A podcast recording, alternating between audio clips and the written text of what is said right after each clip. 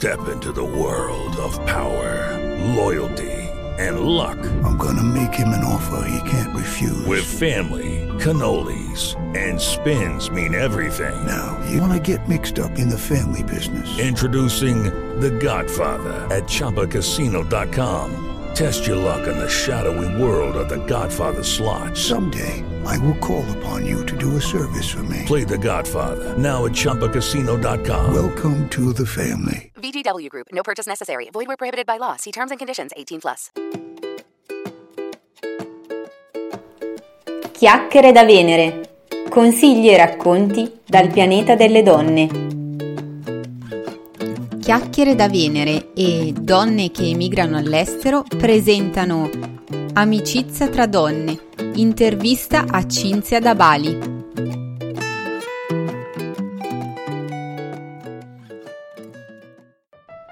Benvenuto a tutte, benvenute a tutte le donne in ascolto. Io oggi sono in compagnia, anche se a distanza, con un ospite che proviene dal, dal mondo di donne che emigrano all'estero. Eh, chi ci segue da un po' sa che ormai abbiamo avviato questo progetto di eh, partnership e che più o meno una volta al mese ho ospite del mio canale una donna italiana che ha deciso di fare questa scelta di vita e di spostarsi altrove. E oggi siamo appunto a colloquio con Bali, dove c'è Cinzia Gallastroni che vive lì ormai da due anni, anche se ha alle spalle un'esperienza di viaggio eh, molto più lunga, quindi 27 anni di viaggi in Asia, di cui 11 appunto in, in Indonesia dove ora si trova. Eh, benvenuta Cinzia e grazie di essere con noi. Ciao Cristina e ciao a tutti, sono appunto Cinzia e vi parlo dalla lontana Bali, è il posto del mondo dove io ho scelto di vivere la mia seconda vita. E che dire, eh, non so se questo sarà il posto del mio futuro, visto che sono un po' instabile, ma è sicuramente quello del mio presente. Eh, sì, Cinzia si è trasferita, adesso è in, con il compagno in Indonesia e tra l'altro appunto tra i suoi progetti imminenti c'è proprio quello di ehm, avviare un'attività legata al mondo del viaggio, il viaggio in Indonesia e quindi di dedicare al viaggio che è la sua passione da sempre anche le sue energie professionali. Cinzia mi raccontava che il momento dell'espatrio per lei è stato un passaggio anche piuttosto duro dal punto di vista emotivo e delle esperienze che ha dovuto affrontare. Sì, è una cosa che appartiene al passato, fortunatamente ormai, perché i primi tempi sono stati, sono stati abbastanza duri, nel senso che chi arriva dall'Occidente, arriva in un paese così lontano, così culturalmente diverso, le cose da affrontare sono, sono tante, sono difficili, un nuovo clima, una nuova lingua, nuovo cibo, nuovo tutto, non c'è nulla che assomiglia all'Occidente da queste parti. E anche... Neanche le cose magari più banali, no? che, uno immag- che uno non penserebbe di, di dover analizzare o di dover affrontare e poi si trova spiazzato. Assolutamente sì, Parliamo solo del clima, un'estate perenne, un'estate che può essere, ora siamo in inverno e c'è 27-28 gradi, dopo passiamo all'estate dove l'umidità, insomma, all'inizio non sei abituato a tutto questo caldo, quindi sai, il fisico si deve adattare ed è una delle tante cose. Poi, burocraticamente parlando, questo paese è un caos, le leggi cambiano di continuo, tutto è assolutamente contro eh, l'occidentale, nel senso che a noi è richiesto un sacco di pratiche, un sacco di fogli, un sacco di, di visti, di, cioè non è facile siamo proprio gli stranieri lì, no? Qual è stato quindi l'aspetto un po' più difficile, proprio cercare un po' di mettere ordine forse in questo caos di, di abitudini, di situazioni? Ma sì, io la vedevo come viaggiatrice, la grande viaggiatrice che fa un altro viaggio. Mm-hmm. E, espatriare non è viaggiare, espatriare vuol dire proprio staccarsi da un mondo quando fai 13.000 km, ma 13.000 km con un paese proprio opposto all'Italia, eh, devi mettere in conto eh, che le cose, le cose sono veramente tante da affrontare. Quindi la burocrazia indonesiana, italiana, ma quella indonesiana è terribile. è terribile. Ancora peggio, noi ci lamentiamo della nostra, però poi, insomma. Cioè, qua per fare un foglio devi stare in un ufficio, che ne so, sei ore in fila, aspettare, poi magari, ops, il computer è rotto, ritorni domani e mm. rifai tutto da capo. e all'inizio è veramente stressante. Dopo entri nella mentalità, quindi ti metti lì e dici ok, quanto ci starò oggi, anche tutto il giorno, ma cosa importa? Va benissimo così. Questa è la cultura dell'Asia. E adesso quindi hai cambiato anche un po' i tuoi ritmi di vita. Ma assolutamente. In sintonia con eh, il ritmo. sì, Cristina. Lì con il ritmo indonesiano. Sei, sei obbligata a farlo. Non puoi, non puoi assolutamente vivere all'occidentale in Asia. Non lo puoi fare assolutamente in Indonesia o finisci per, per, dover andare via. E raccontaci allora com'è la tua routine adesso, dato che parli proprio di ritmi totalmente diversi, no? Quindi la tua, la tua giornata tipo come funziona? Eh, la mia giornata tipo, io mi sveglio molto presto al mattino, 6, 6 e mezzo qua, eh, c'è già il sole, è già il sole mm-hmm. alto, scalda già, è già caldo. E mm-hmm. la prima cosa che facciamo Vabbè, preparo la colazione, giustamente, e c'è da fare l'offer- l'offerta al tempio. Ogni casa, che sia balinese o che sia anche di uno straniero, ha un piccolo tempio dove fare le piccole offerte che si chiamano i chanansari. E ci sono fiori, c'è del riso, c'è delle caramelline, una piccola moneta e viene fatta l'offerta agli dei e ai demoni. E questa è una cosa da fare tutte le mattine se vivi a Bali devi essere balinese. Bello. E un'offerta perché viene fatta sia agli dei che ai demoni? Ah, I balinesi credano nell'equilibrio dell'universo, mm-hmm. quindi il bianco e il nero, il bene e il male devono avere lo stesso equilibrio. Mm. E loro dicono che non potrebbe esistere il bene se non ci fosse il male. Mm. Logico, no? Certo, sì, una concezione un po' così legata. A... Sono di fede buddista, immagino, no? Sono di fede indù animista. Ah, ok, indù allora, animista. In... Sì, l'indù di Bali non è l'indù indiano, uh-huh. è un indù rivisto, rivisitato e riadattato all'isola. È una religione che esiste solo a Bali. Ok, quindi molto specifica e radicata nel, nel territorio, nella cultura proprio balinese. Esatto. E, e, quindi che permea un po' anche le abitudini delle persone, perché mi dicevi anche nel momento in cui un occidentale è spinto comunque a fare questo tipo di offerta, questo tipo, a seguire questo tipo di rito, chiaramente si capisce che questa visione un po' del mondo va ad impattare anche poi sull'equilibrio e i ritmi delle, delle persone. Sì. Eh, Bali ruota intorno a questo, ruota, ruota intorno alla religione. Quindi tu che vivi qua puoi solo seguire la scia se vuoi inserirti, se vuoi fare parte mm-hmm. di Bali. Mm, questa cosa per te personalmente ha, ha, avuto un impatto sul tuo modo di essere, sul, sul tuo approccio, sulla tua emotività, insomma, o, suo, o sul tuo equilibrio anche personale? Sì, assolutamente.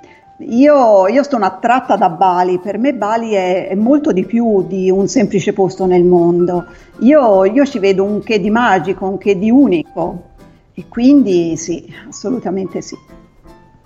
E, ehm, ascolta, tu mi dicevi anche una cosa, che questo trasferimento appunto dall'altra parte del mondo è stata un'occasione importante per te per stralciare anche dei rapporti che, che poi hai visto come sterili, no? essere un po' di poco conto e dall'altro lato invece per riscoprire lì a Bali proprio delle forme di, di relazione autentiche, soprattutto quella legata alla solidarietà femminile. Ci racconti un po' questi due fronti dell'esperienza di relazione che hai avuto, quindi il tuo lasciare le cose vecchie e riscoprire delle cose nuove. Sì, eh, ho lasciato una vita, ho lasciato un ufficio, ho lasciato un lavoro sicuro e ho scelto di venire a vivere in quest'isola. Fatta delle scelte, a ruota ne sono venute altre. Ho preferito tagliare dei rapporti che erano di, di semplice conoscenza per avere più tempo per i veri amici. Coltivare un'amicizia comunque a 13.000 km di distanza, le amicizie che ho lasciato in Italia, non è semplice. Quindi ho fatto delle scelte, sì, esatto. E devo dire che all'inizio mi sembrava un po', un po' rude questa cosa, invece no, invece no, perché io quando torno in Italia i miei amici è come se non li avessi mai lasciati. È rimasto quindi questo legame forte, come quando si potano le piante, no? Devi tagliare un po' i rami Esatto, secchi per fare in esatto. modo che poi quelli che rimangono fioriscano e rimangano belli verdi, insomma. Sì, è stato così, è stato così. E invece appunto rispetto alla- al mondo di Bali, questa rete di solidarietà, tu mi dicevi che appunto sei lì da 18 anni e eh, cioè che, sei- che conosci l'Indonesia da ormai tantissimi anni e che mh, hai riscoperto questa pratica, questa forma di organizzazione che si chiama Arisan e un po' le dinamiche che esistono nel mondo femminile. Questa cosa mi incuriosisce molto, ce la puoi raccontare un po' più da vicino? E l'Arisan è la banca delle donne indonesiane. Allora, eh, l'Indonesia è un paese eh, che sta crescendo, ma è comunque un paese ancora molto semplice. Alcune isole sono molto povere, alcuni villaggi vivono di poco o niente, eh, manca, manca le cose anche che noi riteniamo essenziali, ma che qua in realtà non servono a nulla. Quindi cosa si sono inventate le donne indonesiane?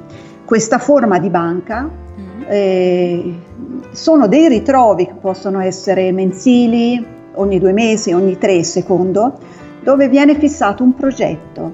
Quindi i figli da mandare a scuola. Tutte le donne che partecipano arrivano e portano un loro contributo. Il contributo eh, viene messo in una specie di salvadanaio, mangiano, bevano, fanno una festa tutte insieme, a fine serata tutti i soldi raccolti vengano dati a una delle donne presenti. Mhm. Questo arruota fino a che tutte le donne che partecipano all'Arisan hanno avuto il loro contributo.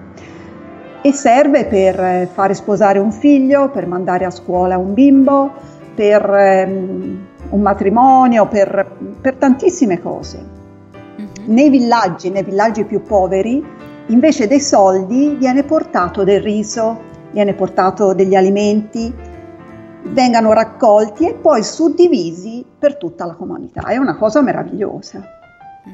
Ed è come mai proprio legata alle donne? Cioè, come mai le donne rappresentano all'interno di questa forma so, di banca, di associazione, così di risparmio e non gli uomini? Cioè, le donne rive- rivestono magari un ruolo particolare o c'è una motivazione per cui è affidata a loro questa cosa? Le donne in Indonesia per quello che riguarda la famiglia sono molto importanti. Ci sono isole in Indonesia, Sumatra, soprattutto nel centro-nord, e che proprio la forma è le donne, le donne, le donne che mandano avanti. Mhm. E- Hanno un ruolo sociale centrale. Sì, ed è strano per un paese come, come l'Indonesia, uno non si aspetterebbe questo.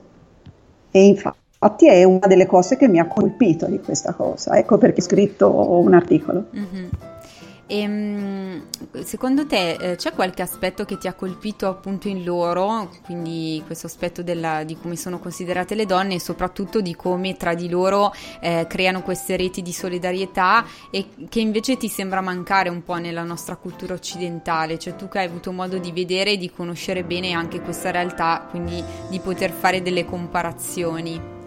Ci sono delle cose che queste donne indonesiane potrebbero insegnare a noi occidentali. Beh, l'Arisan è una prova, direi. Io non, non penso che in Occidente esista qualcosa di simile. Mm, Non lo so, ma che sappia io no. Eh, loro riescano, soprattutto nei villaggi, a guardare i figli insieme. Se una va al lavoro, le altre donne guardano i figli. de- cioè, c'è un- una- uno scambio che forse da noi, forse c'era una volta, ma adesso si è un po' perso.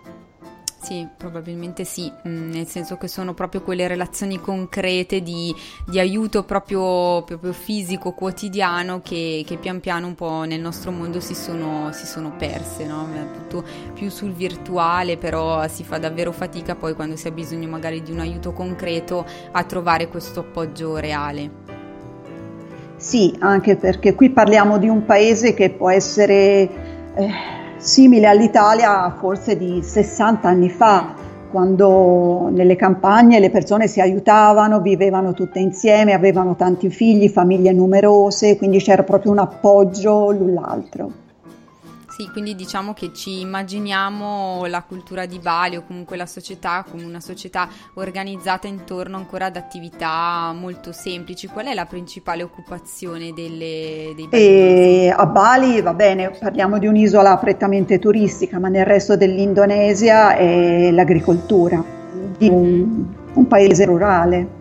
Agricoltura, pesca, quindi uno stile di vita molto semplice, molto, fatto di pochissime cose, anche se alla fine hanno tutto. Eh.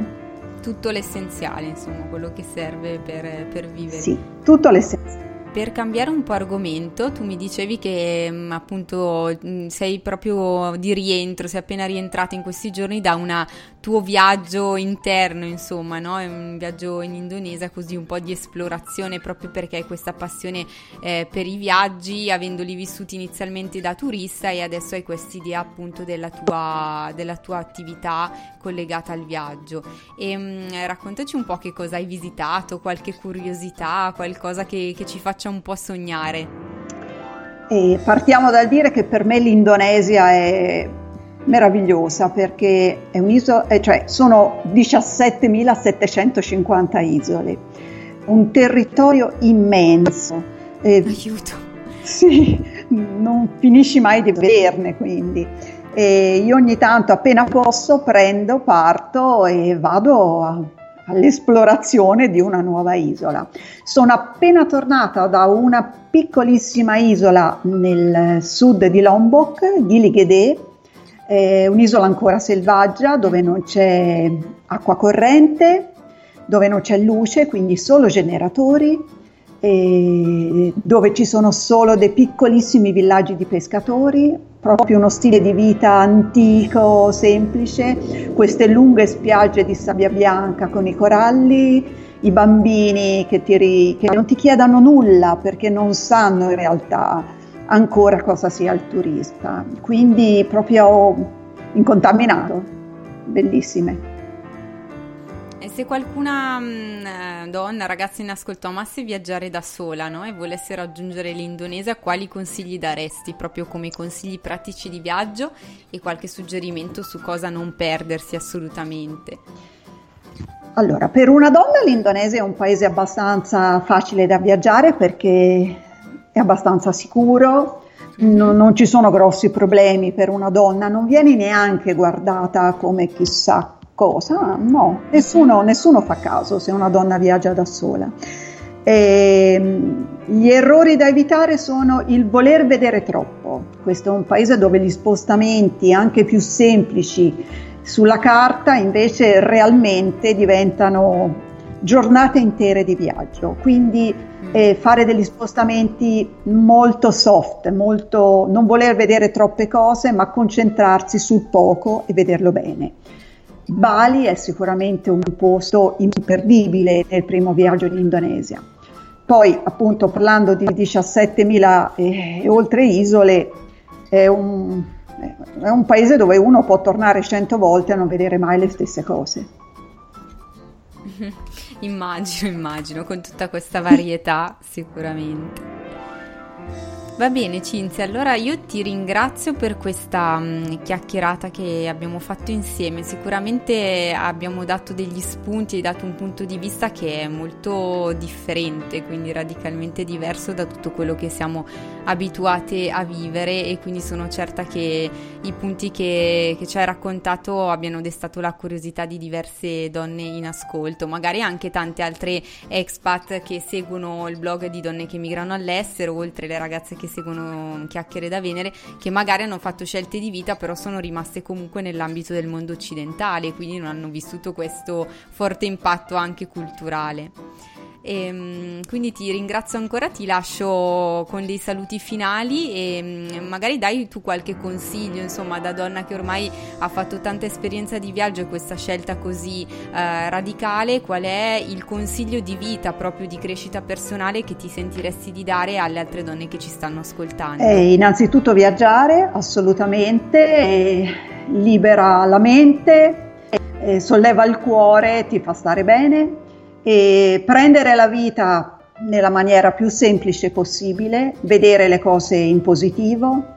In questo la cultura balinese mi ha aiutato molto. Non avere fretta, non volere forzare i tempi. Mm-hmm. direi che ci ho messo tanto che ce n'è in queste parole. Sì. È un po' come quello che hai riassunto anche nel consiglio di viaggio, no? Quindi non avere questa avidità del voler vedere subito tutto, ma di fare le cose con calma e con, con i ritmi giusti. Esatto, no? e come dicevi te, co- qual è la cosa che ho imparato di più vivendo qua? È sicuramente la pazienza, la tranquillità, mm-hmm. il soft, vivere mm, lasciare da per- perdere l'occidentale, quindi le nostre eh, i nostri ritmi sempre serrati, sempre al massimo, no, qui andiamo piano, andiamo piano, ci gustiamo le cose e, e poi il sorriso, il sorriso dell'Asia e il sorriso dell'Indonesia. Bello. Lasciamoci così con questa immagine del sorriso che è bellissima e poi magari mm, se hai modo eh, mi mandi appunto qualche, qualche, fotografia che la condividiamo nell'articolo e così condividiamo questo sorriso appunto di Bali che, con cui ci hai lasciato. Molto volentieri. E ti ringrazio Cristina, Beh. è stato un piacere parlare con grazie te. Grazie ancora Cinzia, grazie, a presto. Ciao. Grazie per essere stati con noi, anche oggi siamo giunti al termine di questa nuova puntata di Chiacchiere da Venere. Vi invito a seguire il mio blog www.chiacchieredavenere.it e di rimanere aggiornate con la pagina Facebook e anche il gruppo riservato che ho da poco creato per voi. Lì potete infatti trovare tutti i consigli utili per il vostro benessere e il vostro miglioramento personale, perché come sapete Chiacchiere da Venere è un progetto dedicato al soft coaching tutto al femminile. Vi ricordo inoltre che stiamo per lanciare l'Agenda delle Donne 2018 in collaborazione con la casa editrice Teca Edizioni di Lecco.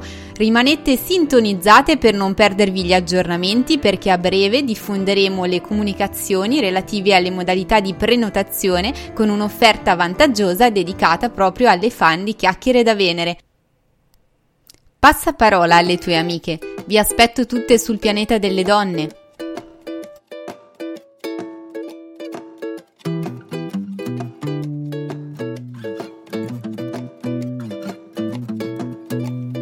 Chiacchiere da Venere. Consigli e racconti dal pianeta delle donne.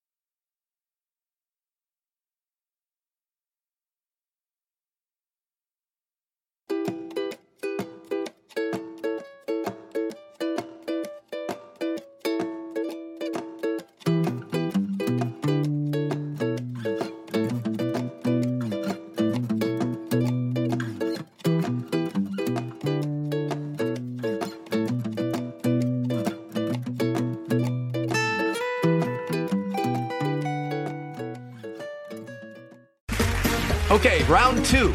Name something that's not boring. A laundry? Ooh, a book club. Computer solitaire, huh? Ah, oh, sorry, we were looking for Chumba Casino. That's right. ChumbaCasino.com has over 100 casino style games. Join today and play for free for your chance to redeem some serious prizes. ChumbaCasino.com. No purchase necessary. Full prohibited by law. 18 plus terms and conditions apply. See website for details.